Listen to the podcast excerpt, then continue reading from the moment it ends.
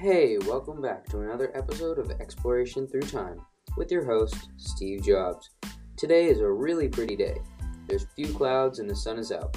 Speaking of the sun, today's episode is going to be about ancient Egypt. The first thing you think of when you hear Egypt is pyramids, statues, and of course, really hot weather. But today we will just go a bit deeper than that.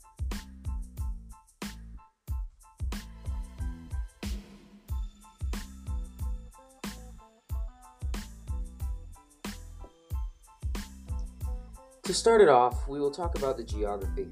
Obviously, ancient Egypt is in Egypt, and there's tons of sand, sand, and more sand.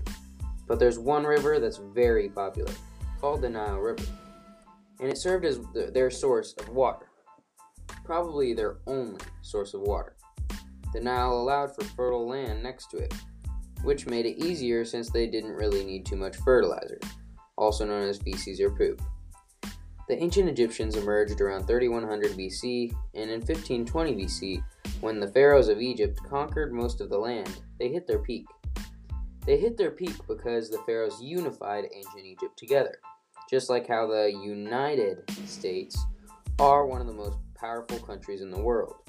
If we weren't united, we wouldn't be anywhere as strong as we are now.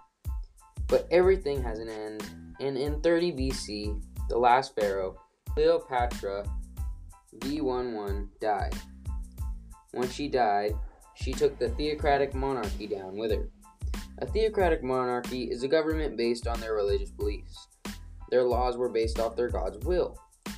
And according to one of our sponsors' websites, ancienthistorylists.com, ancient Egyptians were polytheistic, and their top 10 gods worshipped were Amun Ra, Mut, Osiris, Anubis, Ra, Horus, Thoth, Hathor, Sekhmet, and Geb. They could easily show their gods in hieroglyphs, which is what they used to write. Hieroglyph means sacred words in Greek, which is understandable since they kind of look sacred and sometimes a bit scary. They spoke Coptic, which is an Afro Asiatic language. An example is Kemet, the Coptic word for Egypt. Another sponsor, Ducksters.com, has told us that they not only made a language, alphabet, and writing, but they made ramps and levers, allowing for huge structures to be built, such as pyramids, statues, and huge buildings. But most people didn't have big houses, they had brick homes that revolved around their center, the Nile River. They revolved around it to be able to irrigate crops, give animals water, and just have it for their own usage. Well, that's all. Thanks for listening. Hope you learned a lot because I know I did.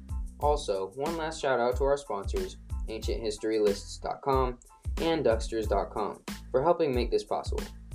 And one more thing, make sure to tune in for future episodes because I hear the next one is about a civilization in between two rivers.